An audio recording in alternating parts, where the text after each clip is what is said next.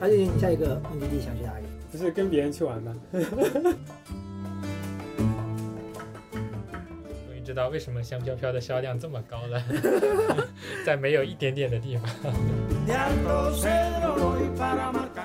什么乱七八糟？ 什么点有半径求一个圆？讲人话。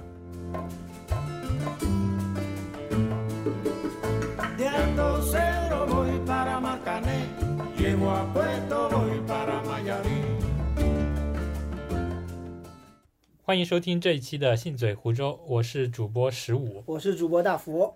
今天和我们一起录音的还有两位嘉宾，他们分别是桃子和八月。下面让他们来和大家一起打个招呼。大家好，我是桃子。大家好，我是八月。呃，今天我们主要是聊一下二零二零年的国庆，我们四个人一起出去玩的经历。全局的人应该算是我，之前是看到一个关于稻城亚丁的，应该算是攻略吧，感觉风景很美丽， 准备和我的女朋友，也就是八月，我们一起组成了八月十五这个名字，我们两个人想着一起去，但是因为是想着包车的自由行，所以可能需要至少四个人。首先想到就是我的好朋友、大学同学陶姐姐，因为最近大福刚到杭州，所以就想着我们四个人就可以一起去，就这么草率的决定了我们要去川西，也就是从成都出发，然后绕四川的西部再回到成都这样一个环线的旅行。其实我当时听到十五来跟我说要去稻城亚丁的时候，我没有想太多。我觉得，因为我以前也有想过要去稻城玩一下，其实一之前一直蛮想去的。那那就是我之前是去过一次四川，嗯去过不止一次四川，去过两次，一次是去成都玩，成都和重庆一起玩，然后还有一次是去九寨沟，两次都是一个人去。哦，一个人的旅行，对，两次都是一个人去。然后稻城亚丁嘛，之前也是听过很多次了，毕竟还是挺有名的。然后这是这次十五就喊我一起去，虽然说之前没有跟另外两个小伙伴一起出去玩过，但是出于一定的信任，我觉得还是可以一起同行的嗯。但是这次跟以往经历不同，我就是没做特别多的攻略，我就没想特别多，因为我感觉你都能 cover 掉。 因为像我们以前出去玩的话，就是一般是我们两个做攻略，然后其他人一起跟着嘛。但这次我就没怎么上心，其实这次也没什么好上心的，因为主要主要不因为我感觉我们的那种，我也不知道是你们怎么样，我感觉我最近几次，比如说去其他地方玩，就是把车票、机票还有酒店订了，其他的大致看一看一眼哪里有玩的，我就其他就不再多想什么，我就随心的去玩了。但是前段时间一个经历就是有一个朋友本来说要去出去玩，到临临终了才发现他是那种需要把每个活动都安排的很仔细的那种人，然后就产生了一定的矛盾。所以我我就慢慢意识到，我是那种还是比较随心出去玩的那种人，就可能会发生一些不一样的事情，也可能遇到很多状况，但是我就觉得哎也还好，所以这次也就没做什么特别多的攻略怎么样的。陶姐姐之前出去玩的时候做攻略嘛，我之前出去玩的时候，应该会随便看一下，也不会做的特别仔细。其实主要是把车票跟酒店订一下，差不多就去了。有时候甚至第二天要去哪里玩，还要前一天晚上想呢。应该是在元旦之前那一天，想着要出去跨年，然后我们两个去了上海。说走就走，是的，上海还还还还好比较近，比较对，近离得比较近嘛。而且对我就发现一个事情，就是说，尤其你上上班了之后，像我们做我们这样，我们前段时间是约了好几个大学同学一起准备出去玩嘛。然后虽然说很早就说约到那个周末，但是临了到了那个周末，周五你都不确定周末要不要加班，所以我们就决定说，以后如果要出来玩，那就是周五，周五那天说要不要出来玩，那直直接如果要出去出去玩，第二天就直接出发就好了。 就发现太多的计划反而也不一定能实行成功。你觉得你是一个有计划的人？是，我不喜欢无头脑的出去出去玩。那你是那种每一步都要安排的很细的人吗。是的，我们以前去厦门玩的时候，就是每一天住哪里，呃，几点要出门。但是因为那个时候人太多了，然后我朋友他们都是完全不思考的那种。我们那天就是是去了之后，到了那边，然后才开始计划下就第二天干什么，也是拖很久，拖到晚上睡觉前不能不定了才定下来。就是也没办法，因为人太多了，一个人说了不算。那你们那时候是多少人？我们那个时候去了大概有七八个人的样子。然后做组的就是你和，比如说还有另有外一另个外有一个小姐妹，她也是那种属于就是想要提前订好的那种。那就是两个人制定计划，其他人不许反对， 全部听着你的走就好。但是其实有的时候其他人就是会有那种反对的声音，就是这样的，我觉得是这样的。如果因为我那边出去玩，大学同学也是五六七八个人，如果有那么两个人在制定计划，其他人不准备参与制定计划，你就不要有太多反对的声音。是的，我我也是这么想，对但是啊，总总会有人觉得你安排的不合理，是的，我就觉得这种人就就没有下一次旅行。对对对对对对对对。既然安排你是这种风格的，那你就接受别人的安排，我觉得就比较自然，也舒服一些。这种人不就跟大家说，就中午吃什么，他说随便，然后你跟他说吃这个吧，他不要，吃这个吧不要， 对我就觉得很不怪是一样的嘛。对啊，主要还是你们两个人安排行程嘛。当时你们定这个行程是出于什么样的考虑？其实那个时间段定国庆的可以选择的其实并不多。呃，我记得那时候在飞猪或者是携程之类的平台上看，川西这一条线七到八天的时间的样子的，就是可以定到的时间和可以定到的行程就那么一两种吧。就是说，因为我们是不准备在十月一号出行的，第一也是贵，然后第二人也会很多，所以我们准备是请两天假，这样会连着休十一天嘛，从十月一号到十月十一，所以就准备是从十月三号、四号左右玩七天这个样子。那时候选择也并不是很多，当当时在飞猪上看到一个内容是包括了稻城亚丁的，也有一些比如说我想去的色达，也算是比较经典路线吧。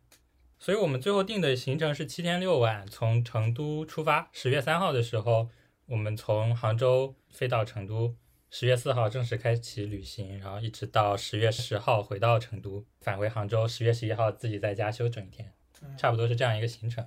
我看你们俩是在群里也发了各种要准备的清单，列出来蛮多的。这个主要是源于一个问题，就是对对对高原的恐惧。陶姐姐那个时候，我感觉 是有一点担忧的，是吗？关于高原反应，他是唯一一个没有吃红景天的，不是啊，就是那个时候会发高反的严重症状。 我那时候，我感觉我对高反没有什么特别严重的概念。反正最终是我们三个人吃了红景天。前期准备的时候嘛，就是关于高反说，就吃这类抗高反的药，嗯，类似于红景天、高原安，类似于这种东西。虽然看评论都是没有用，没有用，还是买了，还但是吃是了。就吃个安慰剂的感觉，当时就这么想的。安慰剂果然是没有用的。到到了还是没有躲过这一劫。 对啊，之前没有感觉高原反应会那么对人的影响会那么大。那我倒是觉得可能会很大，但是没想到会持续时间比较长。嗯我是觉得其他可能都不用特别担心，就比较担心高反嘛。高反可能有轻，可能有严重。其实我那时候还有点侥幸心理，觉得自己应该不会高反。主要是男生的那个基本基础代谢的那个量还是这蛮还高的。是看个人体质嘛。然后唯一没有高反的是八月， 但是我的后续反应很严重，什么有什么后续反应啊？女生的问那题，哦，那个那个 嗯我，所以也还是有影响嘛。就是出你去妈玩推后了很多，嗯这有也影影响。响肯定是有的。她只是那就那不一个月影响了，哎，这里我们就要提醒一下大家了，身体条件不是很好的人，出去玩的时候，特别是高原的时候，要注意一下。对，而且我感觉就是去川西，你是比如说我们这次是有司机在那自驾嘛，然后全是山路，而且是长达七天的这么一个行程，其实对体力消耗非常大的。啊，对，我觉得这个其实所有想要自驾去的人，其实是要关注这一点的。对你不一定要换着来开车。也不是，就是说，首先你要对自己的驾驶技术有点信心，可以在那种比较窄，就只有两，真的是两辆车擦肩而过那种路上敢开，嗯而且会有那种塌方，只剩下一单条路通行的那种地方。而且我觉得必须你在这种山路行驶经验要丰富一点的司机会比较是啊靠谱一些。尤其是再加上高反，当时头又疼，路又窄，在这种环境下，最靠谱的还是找一个 当地的向导。这边应该提醒的是，像我们这种沿海地区的朋友，去的时候就不要自对驾了。对，平时我们都生活在海拔为零是 吧？海拔五米的地方海，拔五米的地方，然后到达两千多吧。两千多，刚开始是只有两千多，成都吗？第一个我们点成在都只成有都是八百，成都没有五两百千多，五百五百，就是从第一天在成都只有五百米，然后第二天一下子到毕棚沟的时候，在山脚下就已经两千多了。到山顶的时候有三千八百米，适应起来还是比较难的。我们那天从成都早上五点六点半出发，下午大概下午四点，早了，中午到的啊，中午中午到的中午对到对，的啊我们那其实很就早是就说到了。只有五六个小时，然后一下就爬了就是将近三千、两千五，呃从也两千多爬到三千多吧。对，哎，那我们那天下午就是稍微有点开始头痛了，就是下来的时候开始头痛我了，觉对对对对，有点有点发烧的对对症状。对，就逛完那个毕棚沟景区之后，要吃晚饭的时候头就开始痛了。就晚上爬的时候反而就没什么感觉，可能就有点头晕嘛。嗯但下来的时候头痛就比较明显。我觉得是因为我们在那里毕棚沟，首先那个景区其实开发的不算特别好，我是这样感觉，人嗯一多很拥挤，尤其在国庆假期，所以那个时候大家一直等车接驳车下山的时候人特别多，风又大，又开始下雨，很容易淋感冒、淋发烧。但主要我们那个时候的感受是头痛，还是高原反应的一种。我感觉其感觉是实，吹风了。对我感觉就是其实是发烧，发烧也是高反的一种嗯，哦这样表的现，也算。发烧可能更让人头疼更厉害一些。然后就是我们在准备的时候，关于冲锋衣这个问题， 啊、冲锋衣这这件事情，其实最开始的时候，我们的想法就是在稻城亚丁那一片的时候，可能在山顶上风大，所以不好撑伞。如果下雨的话，有冲锋衣不会淋湿自己。所以当时我看了挺久的淘宝，逛了很久。那个时候，反正始祖鸟是买不起的，这可是一个象征啊，是有最贵买最贵， 没有钱就得好好考虑考虑。就考虑要么是土拨鼠，要么是北面嘛，也是给八月参考了一下。当然女生嘛就挑了比较好看的那一款，所以最后我们两个买了一件白的，一件黑的，两件北面的衣服。最后把链接推给了陶姐姐，陶姐姐买的是土拨鼠的。我们十月份出去玩嘛，然后我们是其实八月多就有计划嘛，买买东西这个东西好走就瓜很沉，但是一直拖到九九大促的时候才买嘛。我买了两件冲锋衣，其实我计划只买一件的，三合一的。但是呢，他那天有个什么二九九的，我觉得好便宜啊，我就买了。然后现在看来还是二九九那件穿的比较舒服，三合一我觉得不值。如果联系到这里没有听过我们第一期关于消费的那一期的朋友，可以往回听一听。就是我是我们当中唯一一个没有新买冲锋衣的人。我穿的是一件我穿了很久的优衣库的登山衣，我本来以为够用了，但其实总结下来的话，可能还是需要买一件冲锋衣。关于这一点，我觉得冲锋衣是有必要的，尤其是在稻城亚丁，天气变得比较快。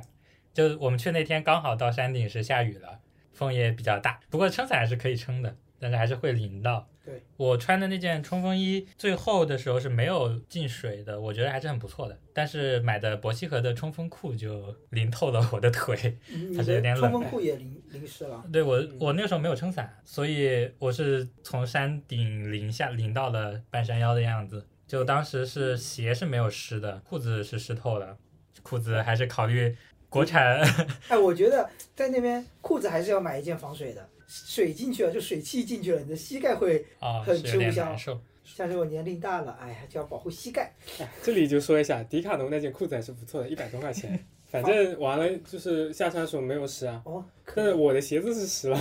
鞋子也我觉得也是蛮重要的，鞋子要买防水的。主要还是限于经济的考虑。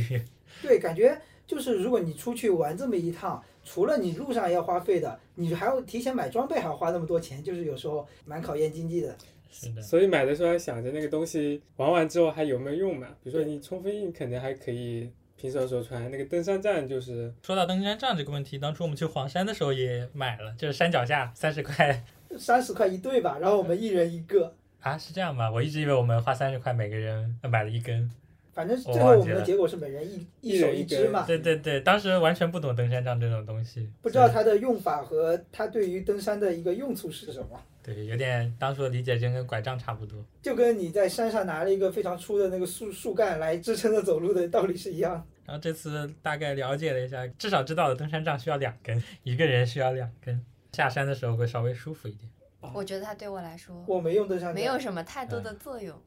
爬山的时候没有地方可以碰的时候，它发挥了一点作用。嗯，稍微扶一下的那种感觉是吗？的，我不知道就是用不用登山杖，下山之后腿酸痛的程度有没有区别。但是有登山杖的话，它下山的时候确实会感觉方便很多，就有些有些地方特别滑嘛。我有两次差点滑倒嘛，但是那个登山杖撑着就没有滑倒，嗯，还是有用的。所以感觉登山的时候，登山杖还是可以点个赞的。但他拿了登山杖之后就要穿雨衣了，没有冲锋衣的话，撑伞其实是很不方便。所以感觉如果去稻城亚丁的话，冲锋衣和登山杖是值得推荐的。哦，还有一样东西，在那个是吧路对路途上的时候，氧气这个东西究竟是有用还是没有用？我看基本上每一个上山人都会背一两罐嘛，至少一两罐氧气，嗯，然后走到半路的时候开始吸。就是，但是其实，在那个氧气上是有标明，如果是在有反应的时候吸是没有用的，是需要提前开始吸氧的。那罐氧气到最后我们也不知道它到底能吸多长时间，你们有测试吗？吸不完，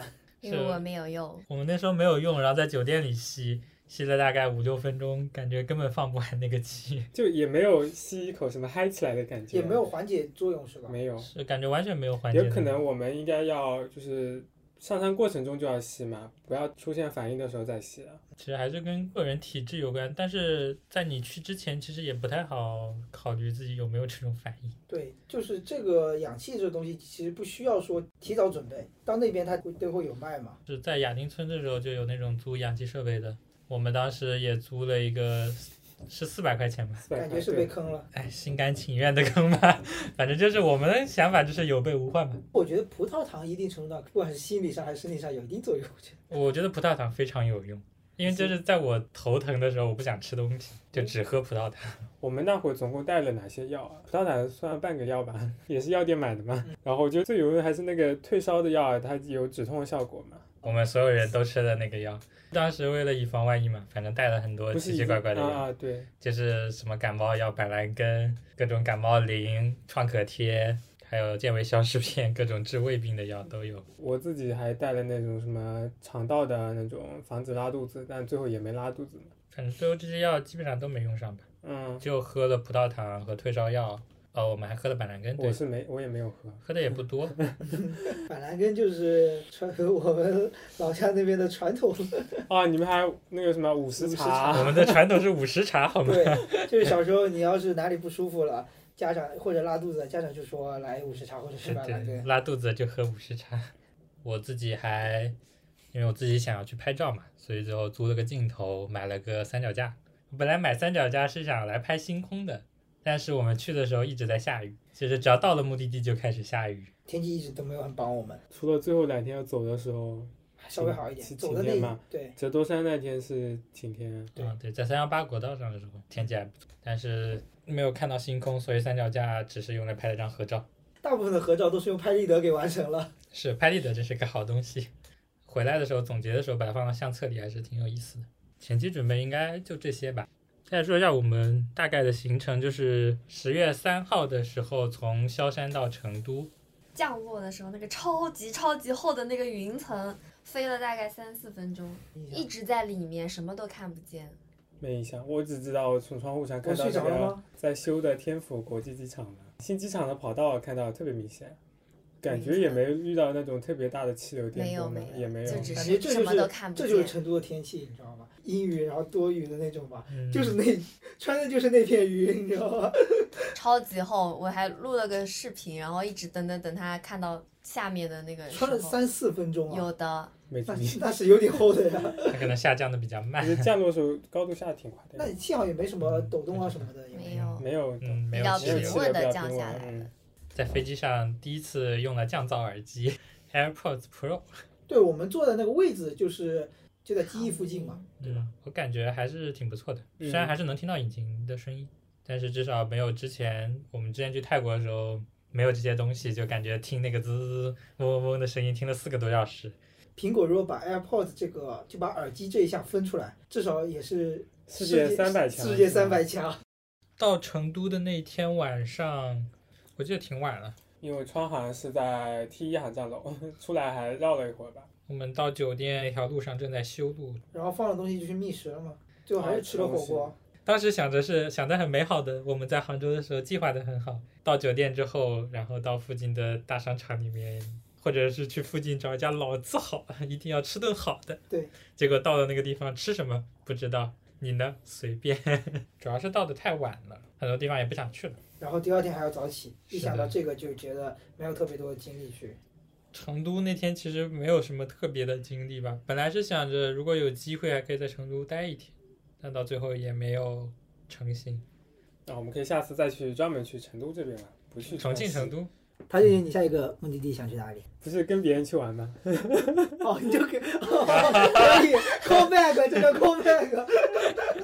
可以。别人去哪里我就去哪里。接下来就是旅行的第一天，六点钟从成都出发。其实那个时候我们定路线的时候，第一天不是去理县毕棚沟的，我记得那时候我们的路线是先到新都桥去墨石公园，但是不知道为什么旅行社临时改了，也没有跟我们说。就自作主张的把整个路线给调过来，啊、对，就是反着来了。就是先从最后一个原来的最后一个地点到了第一个。旅行社是说这样子会错峰，就是人会少一点。其实我们也不太清楚人是不是真的少了，对啊，因为路上还是照样堵。六点多开始坐车，其实一开始我们坐车都还是在睡觉嘛，我记得我们那时候到理县还蛮早的，七八点吧。这然后那个司机给我的印象就风风火火，不知道他在急什么。就是半路上我去上个厕去所，哦厕所也就嗯稍微花的时间也就十分钟，十分钟多一点吧。他回来就直接有点在那里凶我的感觉，他就说我们都被你耽误了，我内心就非常懵逼。就就哦，确实是我们从理县出来到毕棚沟那有一条路，就是往上到景区的那条路上堵了超级长时间，有一两个小时吧。我觉得司机那时候就是说，从我们旁边超过去的这些车，到最后都会排到我们的前面去，就是这样一种感觉。他就感都感受到了焦虑是吗？是的，是的，就是那种堵车，因为如果我们能早点到，他也可以早点休息嘛。到毕棚沟景区也已经快中午了，就去吃早饭，说去吃早饭，就那边吃了碗面，感觉还是挺不错的。进毕棚沟景区前面有很多小摊贩那样子的，那边的价格也还是 OK 的，没有说像景区一到景区特别贵。说到毕棚沟，你们还有对里面的景色有什么印象？没有什么印象，我觉得不好玩。 我觉得他就应该先坐车到山顶，再慢慢走下来，而不是像我们一样先爬上去再坐车下来。九寨沟它就是这种，先车坐到最顶端，然后慢慢让你自己往回走，一走就是走到最后就是走到出口嘛，这样景色也全部浏览完了，然后你就不用也不用倒腾两趟。毕棚沟确实好像没有什么特别让人印象深刻的景点，感觉景色算是比较一般吧。我觉得它有的那些好像九寨沟都有。嗯，是不是因为我们没有看到那个雪山嗯？它那里是不是有一个雪山？放了块牌牌，然后那个牌牌上写了什么什么雪山，其实站在那个地方，可能看到它图片上一模一样的这么一个雪山。哦，哎我呦有印象，你我还拍了个照的，我对啊记呀、得。呃，然后我们去那个到就是雅买家秀丁的跟时候卖家秀嘛，说把那个没那个看到买的买学家秀生跟挺好看的，但是我没看到。这个景哦卖点家如秀果、挺好看的，如果放一个推荐指数五颗星的话，你们会几星呢？三星吧。啊，竟然还有三星这么高的评价，然后如果来能看到雪山的话，就是三星；如果对天气不好，就是就我行我的印象就是感觉它是我们第一去第一个去的景点嗯，我就觉得哎还蛮好的，这样子，就感觉哎呀至少是出来玩了，我至少那时候心态是这样子的，因为还没有那么累。精力还是比较充沛的嘛，就感觉还没有说就负面的体验还没有那么多。我觉得最负面的体验就是下山的时候人多拥挤，刮着冷风，又有一种快要下雨的感觉，一堆人挤在那里等着下山。有点绝望的感觉，也是在那一天嘛，从海拔五百米的成都，一直到了海拔三千八百米的高山上。回去的时候，反正大家都有点不太舒服。到了酒店里面，还记得那个酒店的名字， 就在就在毕棚沟景区边上不远的地方。然后我们就是到了酒店调整一下，就去吃晚饭。他那边晚饭说是什么特色汤锅吧，然后再加上烤肉，还说晚上会有篝火晚会，但其实都是比想象中你对这些词的理解都是降了连不止一个档次的那种东西。就是跟想象中有点不太一样。 我想像篝火晚会，就是那种电视上秒战，嗯一群人拉着手在那里围着，穿着那种民族服饰在那里唱山歌的感觉。对，至少你还会有民族特色的那种感觉在，我们还会稍微有点期待的。但是当它真的发生的时候，我们去看了一眼，发现就是全是来玩的游客，然后在那里比较尴尬的转圈感。觉有种广场舞的感觉。不是走走走回去喝奶茶吗？看了一眼，坚持了五秒，我们然后就去喝奶茶了，香飘飘奶茶。嗯，终于知道为什么香飘飘的销量这么高了，在没有一点点的地方。反正第二天就是也是一大早非常早的时间，那天晚上收到的消息不是说前面的路是泥石流还是塌方了，说要绕路，然后查了一下地图上的时间，说绕路的话大概要开十六个小时还是七个小时才能到下一个目的地的色达。如果那条路能通的话，我们大概是六七个小时可以到色达。我是第二天早上才知道这个消息，反正也是听说，就一天都要在路上嘛。那第二天也是一大早就出发赶路去色达，然后那天我们应该算比较幸运的，就是过了那一段之后，听说后面好像又有塌方有事故，就是在我们后面跑的车就要开二十四个小时左右才能到色达，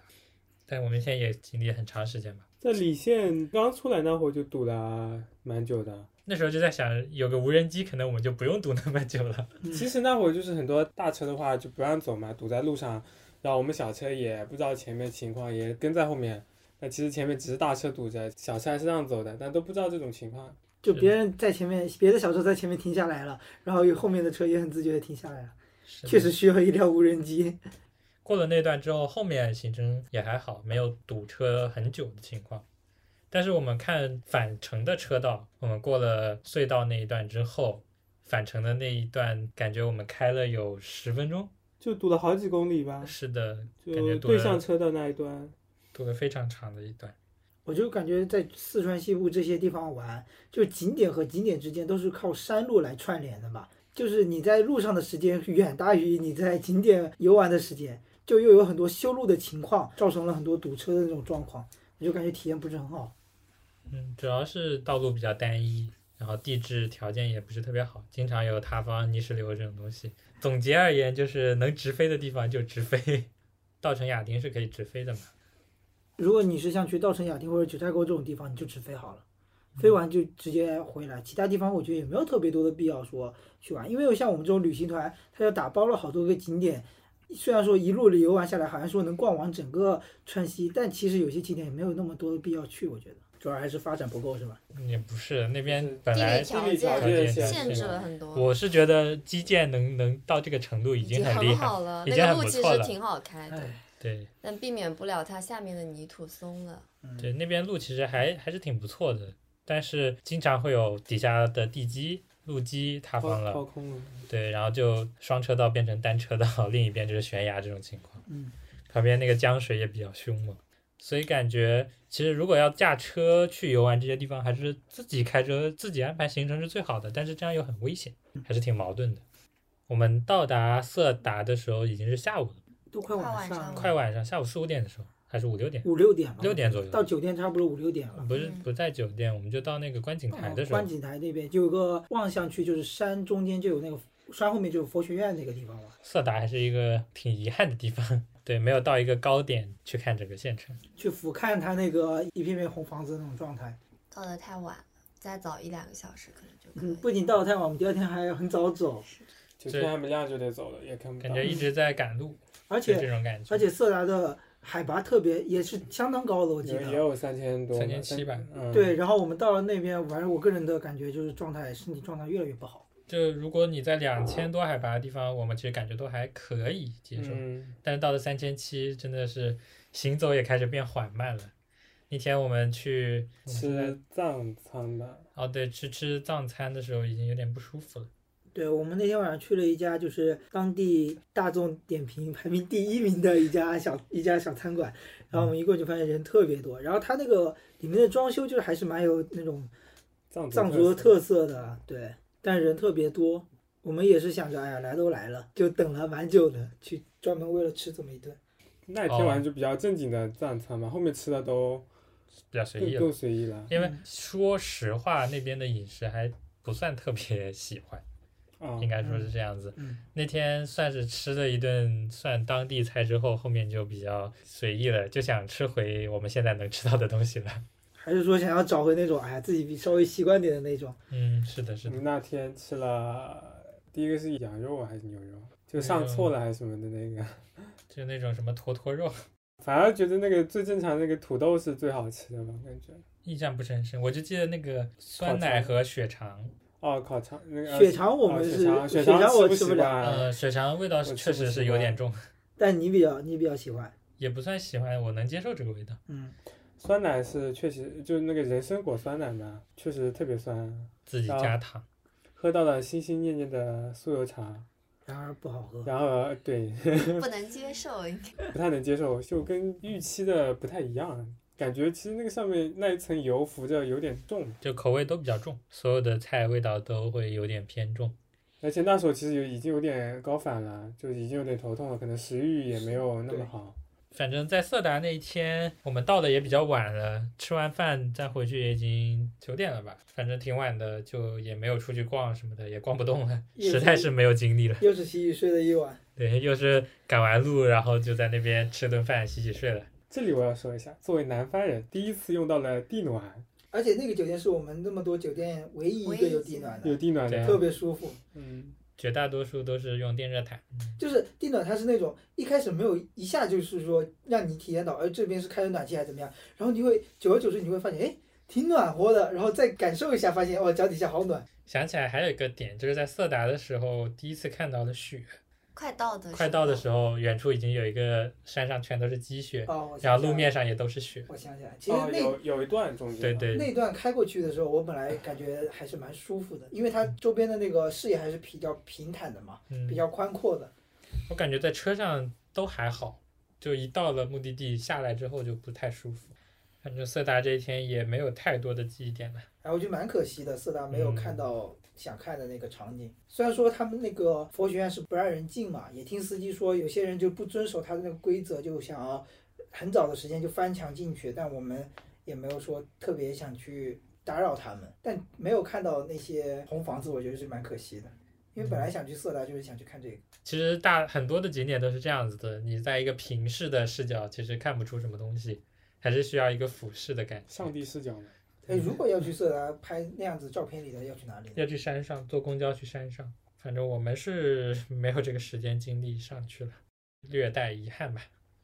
但是这个地方可能很长的一段时间都不会再去了，所以这个遗憾还要保留一段时间了。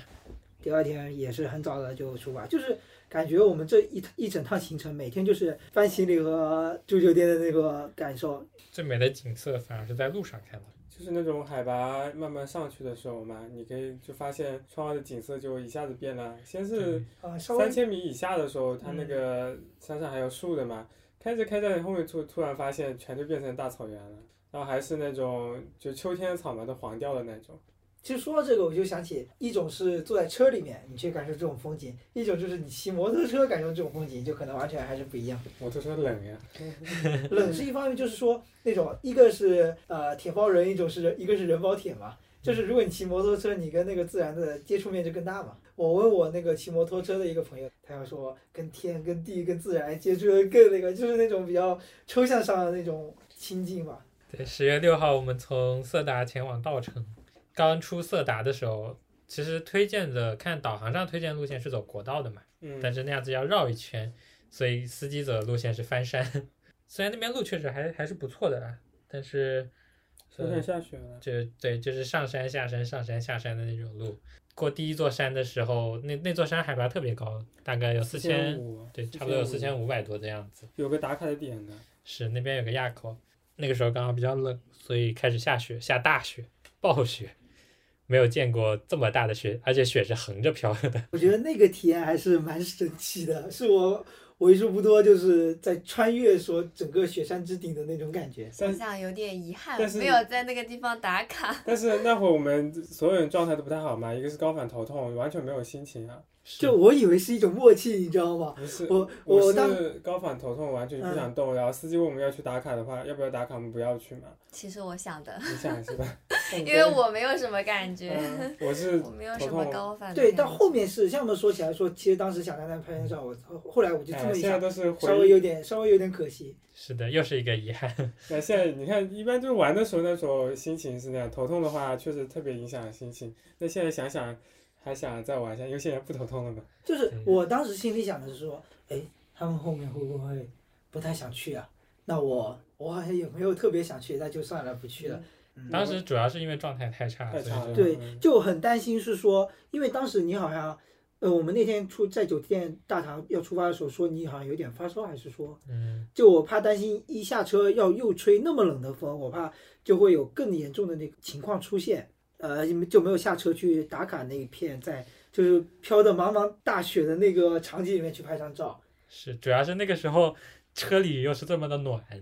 然后感觉车外那个雪已经是横着飘的了，而且是那种特别大片雪花的感觉的那种对雪。回想那个场景，就是想象啊，那个司机就有点弓着背，在那里使劲的想要看清前面的那个路，大雪当中开着那个盘山公路那种场景，就是蛮不一样的。对，心里没其实事还是会有点紧张的。 啊手机也没信号呢。是的，主要是是就有一种与世隔绝的感觉，又是在四千五百米海拔的地方。对，几乎没有其他车嘛。过了那个雪山，从雪山上下来之后，吃午饭了吗？我记得那时候是到半山腰开始下雨嘛，就有一种感觉，就是雪在笼罩在那一片山顶上，嗯，下来之后就什么都没有了。而且我们这边很少体验，就是说我们去，比如说开一辆车去爬一座山，景色不会说有那么明显的变化。是它的，那个主要是已经本来在海拔就很高，然后它的越高，它的变化就越来越明显，我们就能在极短的时间内就体验到好多不同的景色。至少在我回忆点里面还是蛮高的，我觉得可以在给这段雪山之旅打个星，我觉得可以打个四星。 如果能拍张照就更好了。拍张照就是五星了。说到稻城，就是我们在去稻城的路上过了雪山之后，路过了一个叫兔儿山的地方，兔儿山还是兔儿山，我忘记了。兔儿儿山，兔儿山，嗯儿子的儿吧，就是远处那个山上有一个兔子耳朵一样的小石头，强行拉一下关系。哎，这让我想起来之前是在哪个节目里听到的嘛，就是说国内的很多景点会根据这个石头的形状去编出它的故事。有啊，各种仙人指路。但嗯它是最终的故事不还是两个人之间的爱情故事吗？有些就是一种是那种爱情故事，一种是那种象形的，长得像什么什么动物，长得像什么就弄一个打卡点，大家就是看一个拍拍照。噱头嘛。它形状外形像啥？你说啊，那个这么好像啥？说完这句其实也没什么了。不过它那边的地貌还是蛮不一样的，我记得，好像它那个石山体的那些形那个肌理都还是蛮不一样的。然后那边山顶上风也比较大，经幡底下吹的那种声音，还是挺有感觉的。其实这次去了，我才知道经幡的真正的作用。嗯，就是因为也是那边地理地貌就是风特别大嘛，然后经幡上面是有藏藏文的那种经文嘛，它的寓意就是说让风来诵诵念诵这些经文，然后把这种经文上代表的一些好的寓意，然后传送到远方。就是到稻城县附近的时候，有一个白塔，还记得吗？嗯，感那觉你是觉得建成不久。对，那天的建成九不九，估计它翻新过或者之类的。那天阳光我记得还是很不错的。我们那天到了稻城还蛮早的，下午还有蛮多时间的。这里就可以说到，在稻城是可以点外卖的，就是他们有个自己的平台嘛，当地的那种外卖平台是嘛。叫“玩转稻城”吗？好像这个啊名字。对对点了久违的炸鸡、对还有汉堡，还有书艺烧仙草，还哦有奶茶。。就是感觉得到了城市人的补给。 那天还是吃的很开心的。在稻城也算是休息一下嘛，这整个旅程感觉就是很累很累。第二天又是早起，是的，第二天就是要去亚丁一大目的地亚丁，其实我们那天都很不解，为什么还要在稻城停留半天，停啊留一晚上？是为什么不直接住在亚丁？因为稻城到亚丁的距离也就一个小时车程嘛。可能是有担心当天晚上太晚了到不了，不是我是觉觉得，得是亚丁的住宿太贵了。也有可能。然后就是很奇葩，雅丁不是住了之后又回稻城住了一天嘛？对啊，那天也是没有必要的。我觉得好了，很啊不，奇那天那天其实，在旅行社那边可能感觉你会想再去一次。亚丁那边是有长线、短线嘛？嗯就对长去两线一天嘛天，短线可能对半半天就天可以回来这种。嗯，但是对于我们这种第一次去的人来说，去了一天，第二天真的是走不动了。呃，那天去亚丁也是挺早的，很早就出发去景区那边，也是为了趁着人少先先过去。五六点吧，从稻城县城，然后开一个小时车到亚丁，然后它其实是就是一个叫做香格里拉镇嘛。然后香格里拉镇其实香格里拉这个词就是很神奇的，它没有说是一个非常具体的一个行政区域范围吧，因为云南也有香格里拉，感觉到处都有香格里拉，对，它应该是一个美好的寓意吧。就是心中的日月呀。每个标榜自己叫香格里拉的地方，都会说自己这里很漂亮，就是什么人间净土。此生必去那种。哎呀，听到“此生必去”这四个字，就有一种不想去。此生必去这话也没有错，但是不会不会去第二次就是一个值得 值得思考的问题了。 说的是长城吗？ 不去长城真遗憾。真遗憾，不是不对非好汉吗？啊，不去长城非好汉，去了长城真遗憾。但是说起它那个长线和短线，就是如果以后我有机会，我可能还会再去一次，就飞过去嗯，走一次短线之类的。哦，确实，其实到洛绒牛场，从景区门口到洛绒牛场那段路还是挺漂亮的。嗯，说实话，因为我没去之前，我脑海中印象就只有它短线的那个场景，我都不知道后面有什么牛奶海、五色海。因为我没有做攻略嘛，然后我就凭着我多年前的某些一些印象，想象着哦，稻城亚丁应该是那个比较适合徒步的，它有一些栈道，然后栈道的呃另外一边是比较平坦的一些风景吧，类似于脑海中是一种橙黄色的那种枫，或者是五颜六色的枫叶那种场景，那应该就是它那个短线的那种呃形象。但我一直不知道后面有一条长线，然后到达所谓的那种呃深山里面的海子，很漂亮的海子。我对那个是没有预期的，但没想到我们一进去，那个短线直接坐车就给坐过了。 因为我记得稻城亚丁出名应该是那个《从你的全世界路过》那个电影嘛。说实话，我没有看过。但就是最后的一个场景是在稻城亚丁拍的，反正那个时候就说的让人很向往。就是不知道从什么时候开始，就电影有这种带货能力了。这其实也是一个挺矛盾的地方，就是一个地方如果被带火了之后，它可能就没有原来那么好玩了。对，确实是。当它人多了之后，比如说在小红书上出现了一个网红打卡点，就一堆的人去那个地方开始拍照，就类似于法喜寺这种之前可能没有人去的地方，然后一下子带火了，大家都去那个所谓的经典机位上，一群人在那里排队。我拍照上次去就是一群人在那里，嗯，很有秩序的在那里排队。我们那天到景区门口的时候，已经是很多旅行社、旅游团一大堆在那里排队了。嗯，有一种上前线的感觉，因为都说在那边会很辛苦、很累，有一种挑战自我的感觉了。就稍微先给自己心里做些心理铺垫吧。嗯，比较惊喜的是，走着走着看到了一家汉堡王，心里就有了下山的动力。我要喝冰可乐。我觉得汉堡王开在这里真的是一个蛮神奇的决定，也是蛮明智的一个决定。就感觉原料运进来也挺不容易的。上去大门，我记得还要走一段路。有电梯啊，是，就是电梯上去，反正就是要走台阶，台阶上去又要坐电梯，一路往上走，就有一种 下马威的感觉。就是所谓那种正宗的景区大门，上面写着“稻城亚丁”的那四个字的那个大门，你刷身份证进去到那个大门还有很长的一段距离，然后也有蛮多的台阶，是蛮庄严威武的那种一种感觉，而且像一个大广场一样。反正走上去，我已经开始喘了。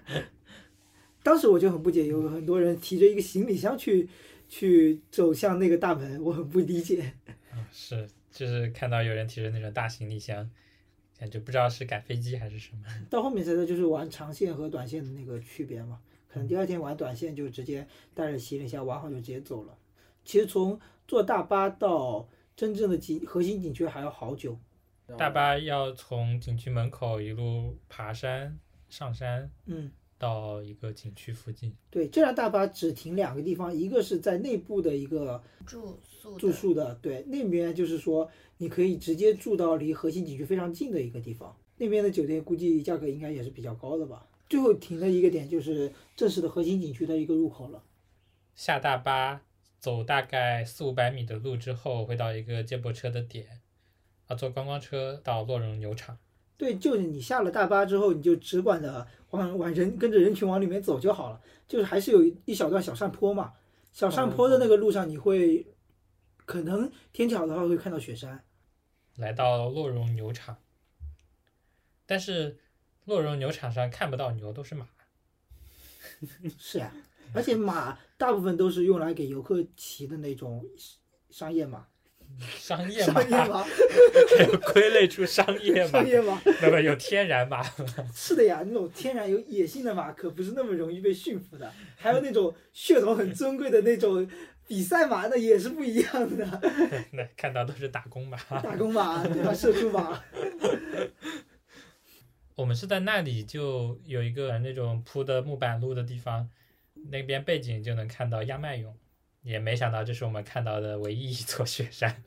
但是央麦勇也没有看到顶嘛，是的，只能看到一部分，顶上还是被云层遮盖了。所以说能看到雪山的顶是一种幸运，是吧？对，那边天气真的是确实气不多太变。因为确实不我一样想起我以前看过一部电影，就是叫《转山》嘛，然后里面有个场景，就是有一个人专门去看是看贡嘎雪山还是看某座雪山，他就是说形容那个雪山上面的雪像冰激凌一样，然后特别看起来特别可口，然后他每次就去拜，就没有一次看到过他的真实面真面貌，他就每一次都是很虔诚地在那里说，让他想要呃露一次真面貌让他看，就我感觉好像。有这种信仰的人就会觉得看到雪山的顶是非常神圣的。嗯，我，然后我们就会觉得运气不好，天气不佳。是因为我们可能真的此生必去，也只去一次， 对，还是很希望自己的旅途能看到所有的美景，嗯，有一大遗憾吧。总是充满了遗憾。对，但其实能看到一个雪山也算可以接受了，总比什么都没有要强。安慰一下自己。嗯其实那个栈道就是相当于是横穿过它那块比较平坦的区域嘛，嗯，然后那边的水都是很清澈，嗯，我就很喜欢它那种平坦那种感觉那部分，相当于是两个大峡谷中间的一块比较漂亮的平地，是的，然后它的晋升也是稍微比较宽的那种，所以就慢慢发展成一种一个比较适合发展旅游业的景区。我觉得我们看到的百分之八十的好景色都是在那一块区域了，因为到山顶真的天气不好，你确实看不到什么东西。就你通往山顶的那一些中间的路程都是比较艰苦，然后人又多，然后也没有说特别好的景色。我感觉最好看的就是还没有上去的那一块，感觉就那里看完就可以了。就在那边直接回去就好了，有一种及时止损的其感实觉。就是其其实那个地方应该就是那已个经电影就是已经拍的看那到种百分之八十的景了，其实去都是为了一个看到牛奶海的这样一个目标吧，有这个目标在，所以要一直往上爬。如果只是想看美景的话，其实下面也是挺不错的。哦，那边有马帮，就是可以骑马，费用大概是五百块吧。一趟来回嘛。不是三百块单程吗？哦，两三三百百块单嗯程，呃，三百块单程，就没有返程嘛，返程只能走路呀。就是那边有马帮，骑马是送送你一程，送你上去，对起码送你一段路吧，是不能登顶的，驮你上去嘛，上就去是驮一段路，大概是三百块钱的样子。反正做攻略的时候，所有人都觉得不值，但当你走到那段路的时候，觉得这钱真值， 已经累得不行了。但确实爬山非常累，嗯，尤其是在那个比较高的海拔。嗯我们大概爬了多少高程啊？高程从啊，三千多爬到四千几啊，我们有爬了一千啊，有的有的有的有有的，的。怪不哎，得我们最高是爬到四千五还是四千三？啊它我最高的地方是它那个五色海的地方，嗯，但是我们到五色海之后，它上面还有一点点再高一点的地方我们没上去，我们下雨了，嗯，对，所以我们那会儿没有爬到四千五吧，四千三大概是。差不多吧。后面开始下大雨了，怪不得那么累。感觉其实前面如果他收一百块钱，我可能觉得非常推荐大家直接骑短马算了。哦，那那就是没钱嘛。啊、对，主要是迫于贫穷。 嗯，呃，如果实在是体力觉得不太行，其实骑马也是一个选择，因为其实从马帮的起点到最后的终点还是有一段距离的，我感觉可能有个一两公里。我说起这个，我以前看过一个节目，就是有一个人叫游侠，他是那个节目的主导者嘛，他的小伙伴去爬我们走的那条路线，嗯，然后他拐到另外一个方向，就没进那个景区，往旁边绕，有个地方叫青蛙海，也是类似于牛奶海和五色海那个地方，那边一个地方人一个人都没有，然后他在那边露营，然后过了一晚上，还是蛮神奇的。嗯，这种地方其实有很多路线可以走，只是景区可能是一条比较容易的线。嗯，让这些游客能走。对啊你如果是自己专业做徒步的，还是有很多路线可以到这个地方。对，我就感觉那种也就很神奇。我们那天爬的时候，其实也有遇到那种就是看着像是徒步的。非常专业的，是的，是的，他们不是从就是规定好的路线走过来的，对，只不过可能从这边下来。他们就类似于不是从大景区大门进来的，他们是从某些某一片山上那个穿过来的。就是开始爬山的那段路就就没有什么特别值得看的景色，反正就一路朝着目标走，朝着牛奶海、五色海的目标走了。心中一直在想，应该到了吧，就是这里了吧，应该没有多少路要走了吧。 每每次都无情破灭，直到看到一块牌子，我记得是从此处走还有八百米，我记得是。那个牌子不可信啊！嗯我当时就一直怀疑它指的是垂直高度还有八百米嘛。我觉得它是直线距离。哦，我觉得哦，对，那边的指示牌上的距离感觉都是直线距离，并不是你走的路程。其实说两公里，其实还有好远好远的感觉。说八百米走的我都已经精神要 崩溃了。它的一百米你可以走半个小时。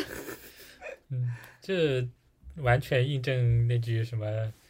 什么“眼睛在天堂，身体在地狱”的感觉。就你可能平时走在随便走走个小山坡，走那么一段路是没有多大感觉的，但是在那个海拔上，真的是走五十米就想歇一下。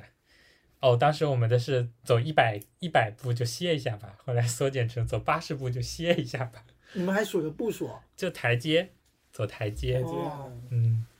我就好，这也结束了。我就一路就走上去了。太难了。后面我们不是还走了一个捷径吗？是的，还好是在没下雨的时候，那边还有一条算是捷径吧，就老是路，对，不用绕一下那个铺好的木板路，嗯，有那种石头的铺起来的台阶的感觉，嗯，可以直接到山顶。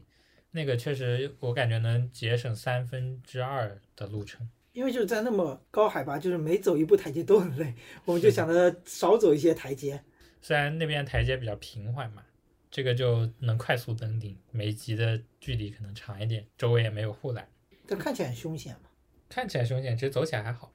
不能往往上爬下还好，往对下呃对爬可对能不对好对走。嗯，往下爬，我还是可能会有点恐高的感觉。就过了那个捷径，就到那是五色海嘛。在我们爬捷径的那个地方，其实有两个选择嘛，就是一边是先走牛奶海，再从牛奶海绕到五色海再回来。但是看攻略上一般都是说先去五色海，然后再去牛奶海，这样子你下山的路会稍微平缓一点。就走到那边就开始下雨，也没有心情再继续待在那里，就想着赶紧走走。天气变得非常快啊，雨水打过来很冰凉嘛。嗯，虽然衣服跟裤子都防水，但鞋子湿了，然后整个脚就是泡在那种冷水里的感觉，脚还是要保暖还，是保住暖。就有点难受。嗯，所以大家就是那种没什么鞋子心不防情水的话，可以买一下那个呃鞋套 吧。然后其实五色海我们没怎么看嘛，也没有说特别特别特地下去看。只是拍照打卡。对就拍了几张照片，那边人也挺多的，其实。对，就一人也一多，然后穿着五颜六色的雨衣，没什么特别大的那种感觉了，就没有让你你没你没有心情去欣赏那种美其景实。还是那个雪山比较好看。对，如果天气好，能看到它背后的雪山，就是有海有雪山，可能会漂亮一些。嗯，就主要是下雨，不下雨就可能还会多拍几张合嗯照啊，基本或上就者会多匆匆上去就匆匆往下走了。对啊，就感觉就是为了达到那个目的，然后说来过了，然后就走了。太天气太恶劣了，然后身体状况也没有特别兴奋。因为它上面特别容易下雨，很多都是爬到一半的时候就下雨了，可能山脚下都出太阳，天气超好的那种，爬到顶上也会下雨。这个就是看个人运气了， 有些人上去的时候刚好是个晴天，晴天娃就娃，很完美。感觉能碰到晴天，晴天应该都是有缘分，嗯，至少我们没有这个缘分。接下来下山就比较的机械了，直接就机械直接下山了吗？牛奶还不讲一下吗？牛奶海已经没什两么个可以起讲讲了。嘛。嗯，就也讲一下他没什么可讲这个点。但主要是因为下雨，所以它没有下什雨啊么可以了讲的， 嗯，是的，而且他那时候颜色就没有那么也没那么纯，没那么好看了。给我浑有点浑浊的感觉。其实我们看到所有漂亮的地方，我感觉都是晴天，嗯然后阳光直射，真的有的地方还是很漂亮的。但是，一下雨，整个世界的饱和度都变低了。 就是你比如说你江南下雨，还是有那种雨天那种美景的那种感觉的。因为这边本来就是刻板印象就是比较灰尘的嗯，也是。中国话的感觉，是吧？烟雨江南嘛，像川西，他做宣传片也不会宣传他下雨天的时候是什么样的。确实下雨天不太好看。 我们到那种新疆、西藏这种地方，看到都是那种大片的、广阔的样子，然后阳光明媚的蓝天白云，嗯，基本上都是这个样子的嘛。下山就比较机械， 就是一个没有感情的下山机器下山的目标就是为了吃到汉堡王。啊！对，汉堡王是所有的动力之一，是上山的动力，也是下山的动嗯主力。嗯要汉堡还冰可乐，主要是太冷了，就想赶紧下去。就是机械的下谢谢。山。然后登吃了山几颗士力架，登山站救了我几次，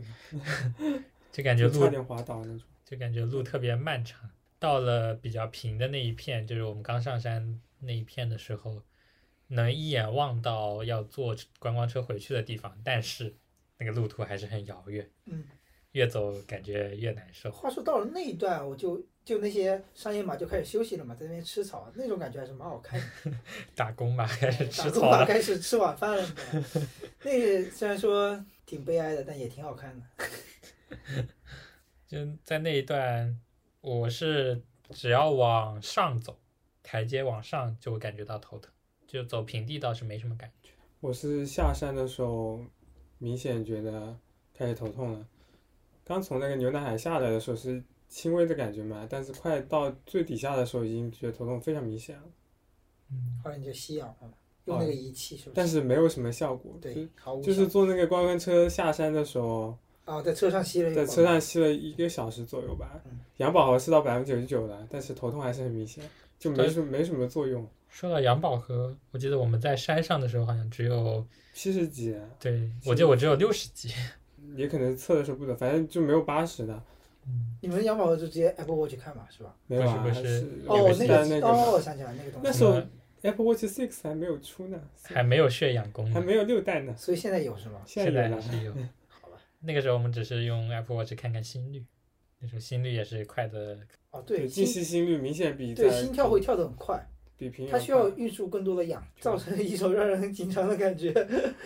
我们回到那个广场那个地方，呃，因为我是想要去买一个冰箱贴，对，因为有这个特殊的癖好，到一个地方要去买一个当地的冰箱贴。然后我和陶姐姐就兴冲冲的跑到了汉堡王，推门进去，想着 哎也也不是跑了，但还是走过去的。走过去的，然后就走然到而啊，走到了汉堡王。然而，一走进去，其实刚刚想着要在在那看着有什么可以点的，嗯然后那个柜员就说只有喝的，没有只有饮料，没有吃的。爬那么久的山，那么累，然后吃一顿油炸食品应该是很爽的。 我在买冰箱贴的时候，已经想象好这个场景，都已经想好我要点什么套餐了。 结果走到半路的时候，听到这个噩耗， 最大的噩耗，就只能喝只能喝个冰可乐了。喝着冰可乐，吃着退烧药，很有很有趣的一次经历。回到酒店就开始休息了，真的是累得完全不想动。那天晚饭也没有怎么吃啊，那时候我已经头疼的面都不想吃了。硬味的，就随便吃了几口，喝了点葡萄糖。真的，如果有有有可能的话，一定要带上葡萄糖。当你不想吃饭的时候，至少还能给你补充一点点能量， 糖分还是很重要的。喝了一个口服液，再加冲剂，然好后的是成香绩飘飘，反正是各种补充糖分。啊，这时候就不得不说到第二天早上了。最完美的早上，然后开始兴奋了起来，因为第二天我们是要赶回稻城的，从雅典到稻城也只有一个小时的车程嘛，嗯，所以也其实也没有什么安排。就那天的行程还是比较缓的。对我感觉，如果说行程都能像这样一样，就完美了。 这第一天啊、这是早上不用特别赶嗯，到了那个地方可以休息休息，然后开始玩，这样子其实很完美。但是没有办法，川西那边太大了，每个地方之间的间隔也太大了，有五六百公里的都有，所以只能很每天都很赶时间。这一天在亚丁早起，呃，也不是早起，就可以想，司机说我们可以想睡到几点就睡到自然醒。自然醒的一天， 对，所以这一天对我们几个来说印象都比较深。那天早上的时候呢，就睡着睡醒了之后，收到微信群里面的消息，说要吃汉堡王的什么套餐，这我当即就来了精神， 梦都不做了就自己来了。当场就直接清醒了过来。所以我我其实那时候很好奇你们两个是怎么想的，为什么想第二天爬起来还愿意走？反正我是走不动了。因为我们哎当时想一想，还是想了一下，车开上去没开几分钟，然后桃姐姐也查了一下地图，没多远，然后我们就决定走上去了。那时哎候是这样的啊啊，睡了一觉，感觉状态不错，没有头痛，然后导航看了一下，哎，只有八百多米，还行吧，嗯，那我们就去买好了。对然后两个人也可以告外面也是大太阳，觉得天气还可以嘛，对对对，然后那就去看看好了。然而呢，虽然说只有八百米，但是都是上坡嘛，那其实然后又在海拔三千米都是上坡，其实爬起来还是蛮累的。对，我们知道我走们走是走了也一有段半路，半小时有吧，半小时应该没有吧，半小时不到二十分钟有吧还。是蛮累的，走到汉堡王那里，对，景走区到门口。走到景区，我们不是要刷要刷身份证进去是吧？啊，不是，是要看一下健康码嘛。啊，。对，然后然后我们就坐坐那个电梯然要后我们那会儿就看到，就是其实那天已经是八号了吧，对七号还是八号？是六八号号，八八号号那就那天已经是八号，其实景区都已经没有像昨天过七号那天来的时候那么多人了，嗯，但是也还是有少量游客的，他们都是背着包，对，那就我些们两个人是空手的，就就那些游客就是全副武装，然后特别特别兴奋的感觉，然后我们俩就空手的，两个闲人， 悠悠悠悠达溜溜达那个溜达进去的，悠嗯闲的溜达进去， 然后就去买了汉堡王嘛。对，很悠闲的，然后就走进汉堡王， 哎，那天得知这个消息，期待的在酒店里搓手手。 我觉得那种体验还是就是很嗯非常很轻，非常悠闲嘛，对啊，就非轻常松闲那种嗯轻松的感觉，我觉得跟嗯前几天那种。很匆忙在那赶路的，就形成很鲜明的对比，我就觉得很舒服。感觉这种就是旅行，对啊，对，我就那时候就在想，这种只有自己能控制好自己的时间的，才会是旅行的感觉。对反，正那天我就我跟涛姐姐，我就感觉虽然我们是当外卖员，但是天气很好，然后阳光很舒服，然后我们也是出来散个步，就感觉那种感觉很舒服。感觉走这样一条路线，七天的时间，如果说想要有一个比较美好的旅行的一种感觉的话，我觉得至少要十四天。我觉得甚至可以，你可以筛选到几个点，不需要去有些地方，比如说，可以过滤掉色达，就是你想要顾及到很多所有的点，就是会总会有得失。反正那一天早上的体验还是非常不错的。那一整天都很不错。啊， 是就是你你和八月，然后在在酒店里面吃到了汉堡王的外卖，然后我和我和陶姐姐就是非常悠闲的来了一次散步。我也是哦我那时对候吧想，这种感觉应该也是很不错的，就是走在路上晒着太阳，对啊，外因为外面也不是很热。对就你跟那种去去往牛南海的时候那种天气形成鲜明对比嘛。那天确实是我们过得最轻松的一天吧，十月八号那天下午就回县城，稻城县城，回县城路上，我记得我们路过了一个地方，就是那种说是枫叶林，呃，也不知道是什么树林，反正能看到黄色的树叶的那个地方，嗯，就是旁边有一条小溪的地方。有路，对，看到了被隔在铁丝网里的路。隔离十四天的梅花鹿，我看那牌子在写，应该是因疫情期间什么，不是这个新冠疫情嘛，就是说是出现了什么东西啊，禽流感那种嘛。哦然，后猪还是说猪流感还是什啊，么？然后所有的那个动物都不能放出来什么的嘛。嗯，我就某看一瞬间有点奈良的感觉是吗？那如果放出来的话，可能会有一点这种感觉。对，指不定这么一拍，还真有人可以发朋友圈，还真可能以为是在奈良。那天晚上我们是到了哪里啊？那个地回方哦到了稻城我就换了一家酒店，对对，换了一家酒然然后后我们还去喝了，买了什么奶茶茶超百百道，道，啊？对，茶百就是道吃完晚饭之后就随便散散步嘛，也是适应了一点，反正身体没有那么差了。那天不是在那个茶百道里面看到那个他那个液晶显示屏嘛，里面有一张有一张可能是电视的那个宣传的某一帧，它展现了一个画面，特别漂亮的那个景色，我一直想知道那个是哪里。是，不知道有没有人知道，就是微晶电视里面，不知道是官方电视自带的还是他那边放的，我到时就候可有一以，个田，感觉两边是那种田野，中间是一条大河，是那个地方吧？是我看的是一个湖，然后有一些小城，有一些建筑，我看的是那一张，搜了将近有半小时吧，我一直搜不到那个地方在哪里，特别特别漂亮，我觉得。识图也只能识图出来是微晶电视， 对，那个如果能查出那个地方是哪里，呃，比较可可达的话，我可能下一个目的地就是那儿。诶他们微信电视有微博吗？微博上私信问一下那个，啊或者有没有在微星电视工作的人，在稻城喝了茶百道，就还是是蛮幸福的。就是是的有时候你喝到奶茶，就是会有幸福感。就我我对那个比较深的就是我们下来有一个花海一样的地方，然后司机说我们可以下来拍照，然后拍照的时候就下去的时候就碰到了一对就藏族姑娘，她们就在路边卖那种就拿着一袋那种挂饰一样的东西，然后呃就碰到游客就卖啊，然后这样子，然后我们看了一下，它那个挂饰都还蛮好看的，所以就挑了一下，而且卖的也不贵，都还蛮便宜的。然后他还对我手上的拍立得特别的感兴趣， 就好像可能不怎么像他们那边可能就不怎么接触这种设备啊之类的，然后就给他们拍了一张照片，然后就送给了他们，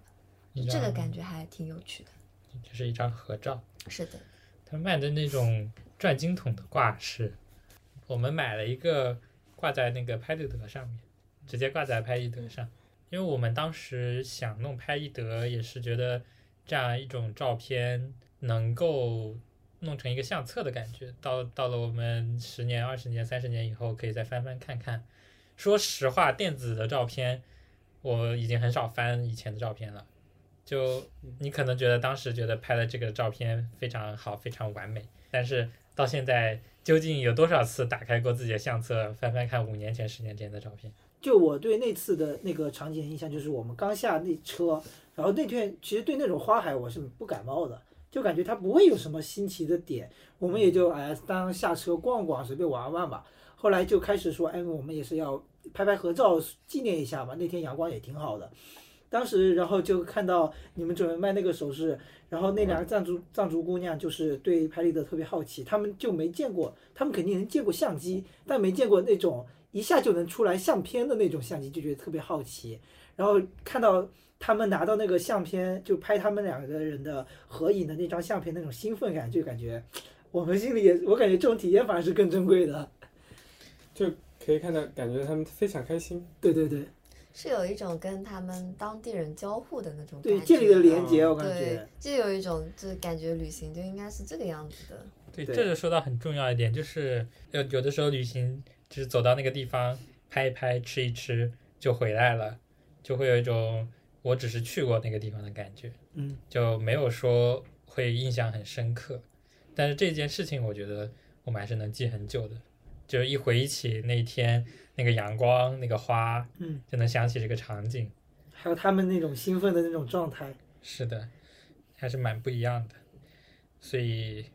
说到底，旅行还是需要关注一些人文的东西。嗯，因为我们应该留多一点的时间在一个地方，可能就会去关注到它当地的一些东西。但我们需要的是，因为我们去一趟太远了，就会想要让自己把那一趟的那些地方就近的都去一遍，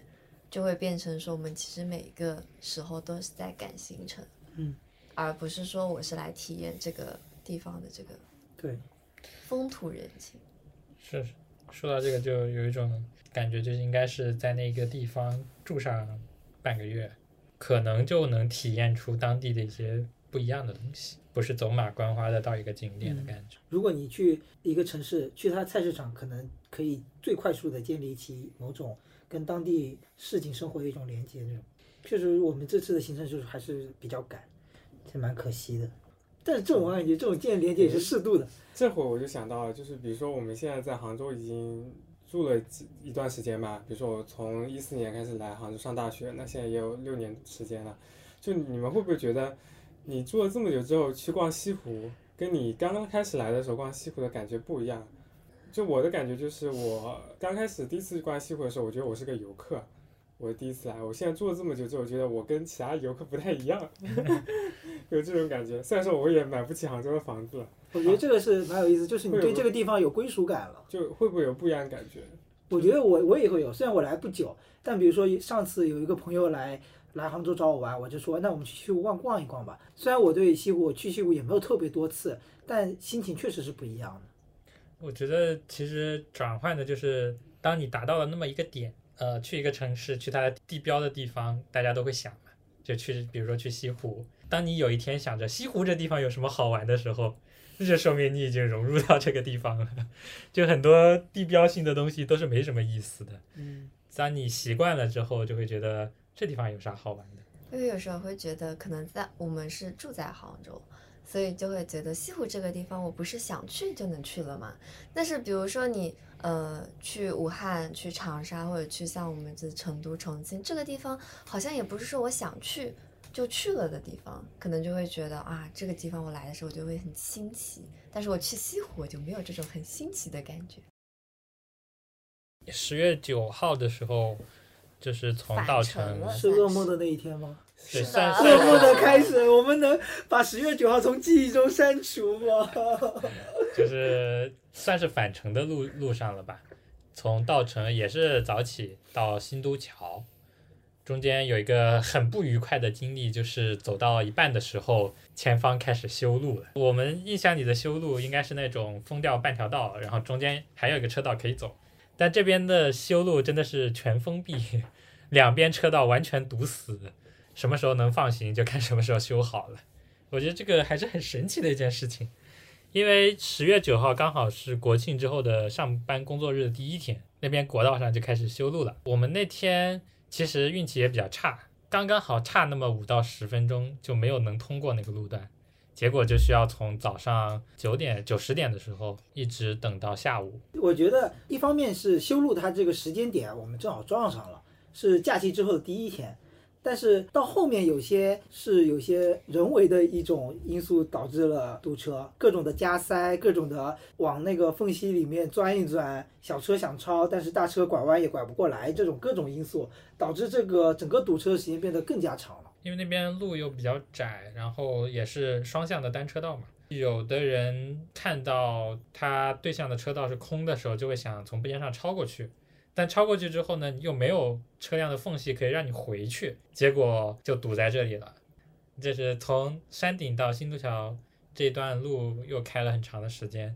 也又是到了下午五六点的时候。其实总共也就十公里不到吧，十公里吗。如果不堵车的不堵话，嗯其实它五个小时就可以到的。然后如果不堵的话，我们那天应该还是会计划可以要去去墨石公园什么，嗯，但因为堵到下午，我们就放弃了。墨石公园它的照片拍出来还是挺好看的。呃，但是我之前也听说，他那边其实跟我们去的很多地方一样，就是平视是没有什么感觉的，还是需要一个无人机。所以，在这个时代，有很多的景点永远都是一个照片的照片。 对对对，上帝视角啊，去。 就是你自己人眼去看过去，好像也就那么回事。一方面是呃网上的照片给你有迷惑性，一方面就是无人机代替了我们的 眼睛去看真实的实景吧。因为你就算用无人机，你看的也是屏幕里面的景色。虽然无人机能给我们完全不一样的视角，那天下午的时候，吃完晚饭，我们又又想喝冰可乐， 所以就搜一下附近有什么大超市，顺便买一点零食啊什么的。那边的很多食品就会鼓包，因 为啊，气压低。有爆掉的，哦，说起这个，我想起来那天我们是在稻城的那个宾馆里面，不是开那个桶装的乐事薯片吗？好啊大，开出了香槟的感觉。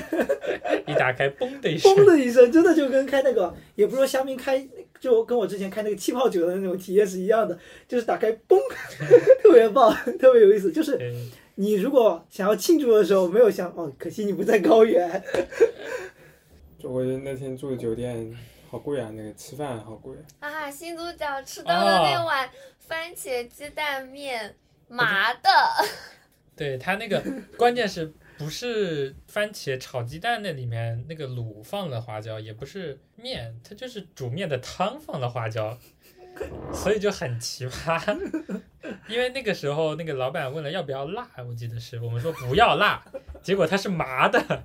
这个味道就很神奇了，不辣但是是麻的。也没对，也没错啊。他说你问要不你问你要不要辣，你说不要辣， 他没问你要不要麻。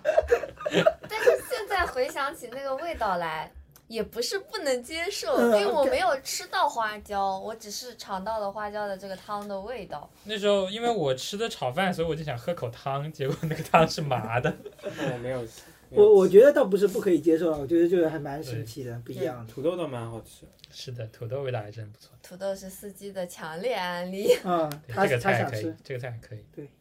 那种炸的脆脆的感觉，嗯，然后又炒了放了辣椒，就是我们住的那个宾馆的那个环境就有点。有点像无人区那个电影里的那种感觉，就是大车开过就有尘扬尘飞起来的那种，然后旁边又比较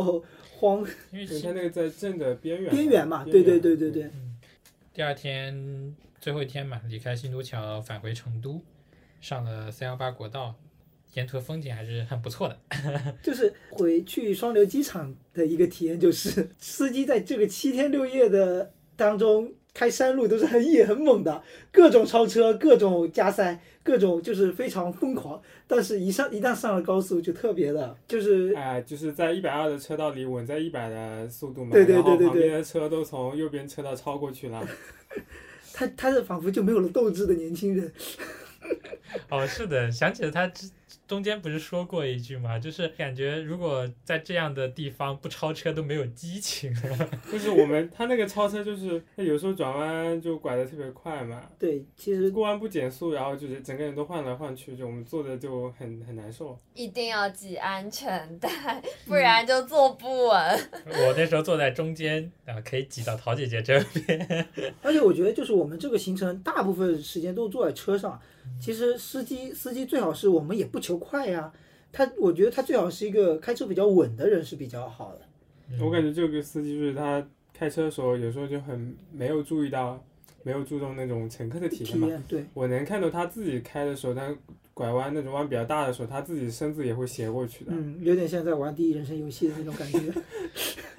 开的很有激情。看得很有劲。他自己很嗨，但是我们的体验没那么好。反正最后一天在三幺八上是风景还是不错的，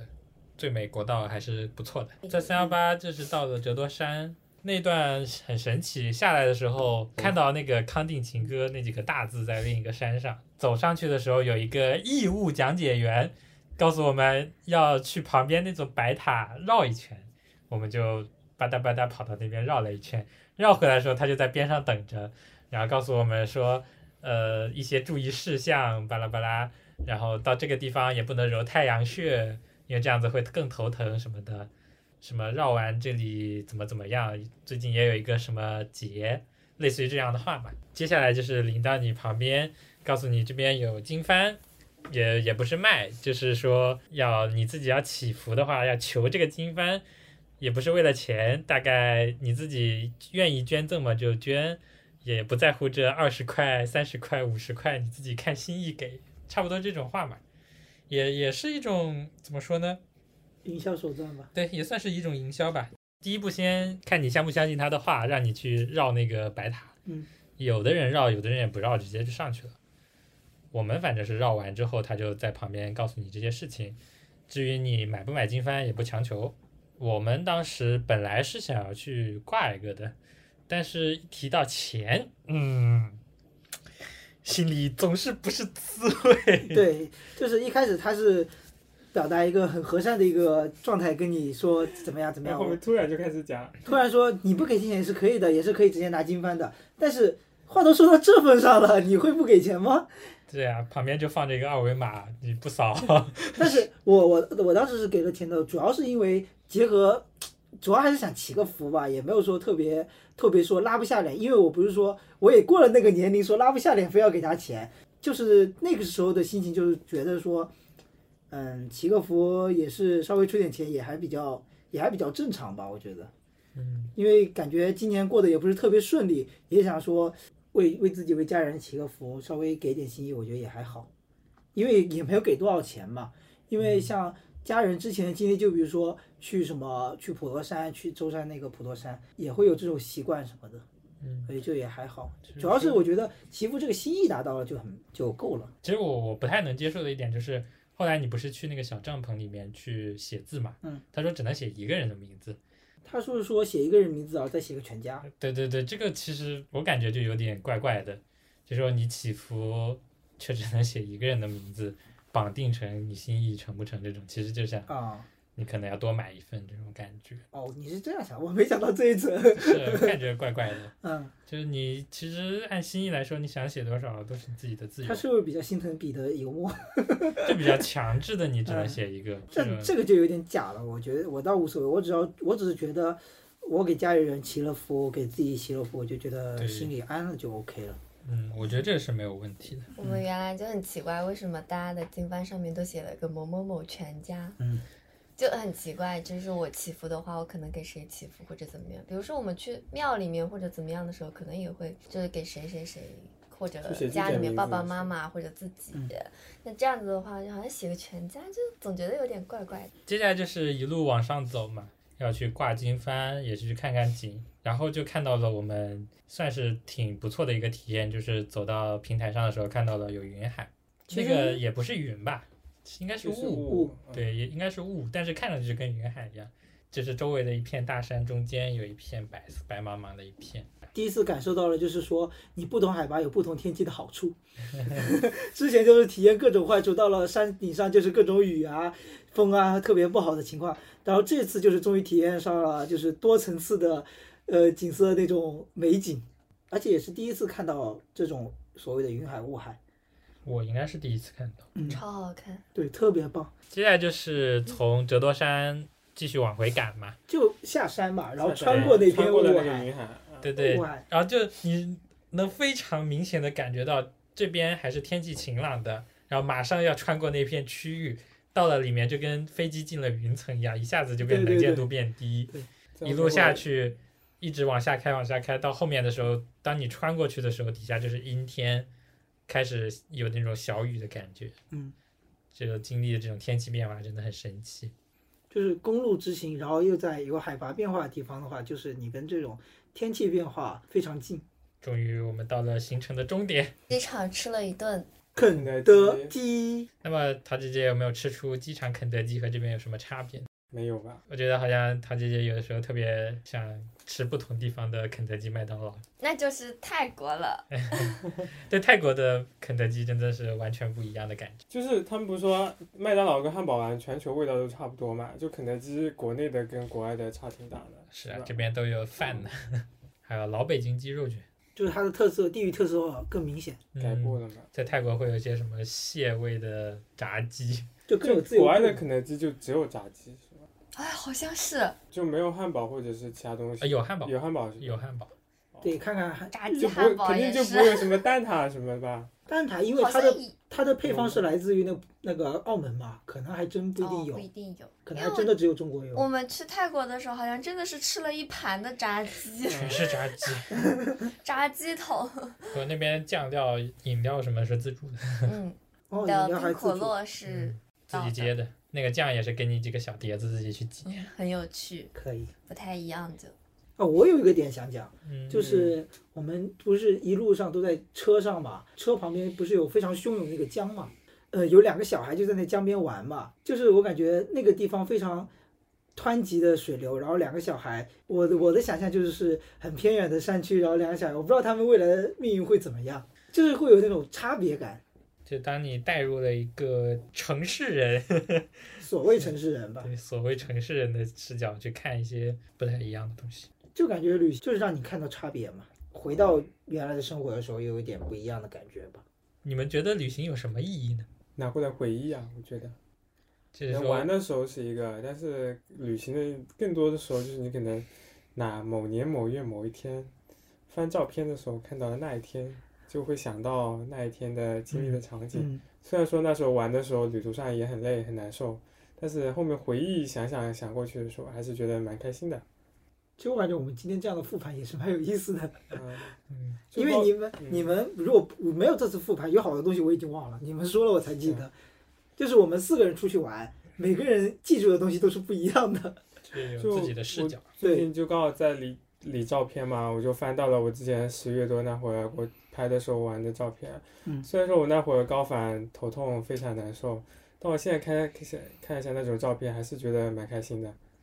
我是感觉理想的旅行意义可能就是我去一个地方，就是很悠闲的，就每天想去哪里去哪里，然后今就先在那边住了一段时间，可能就每就时间长一点，然后我今天想去哪里逛一逛，我明天想去哪里逛一逛，就是在那边了以后再去考虑说我可以去哪里去体验一下这样，但是可能时间不允许，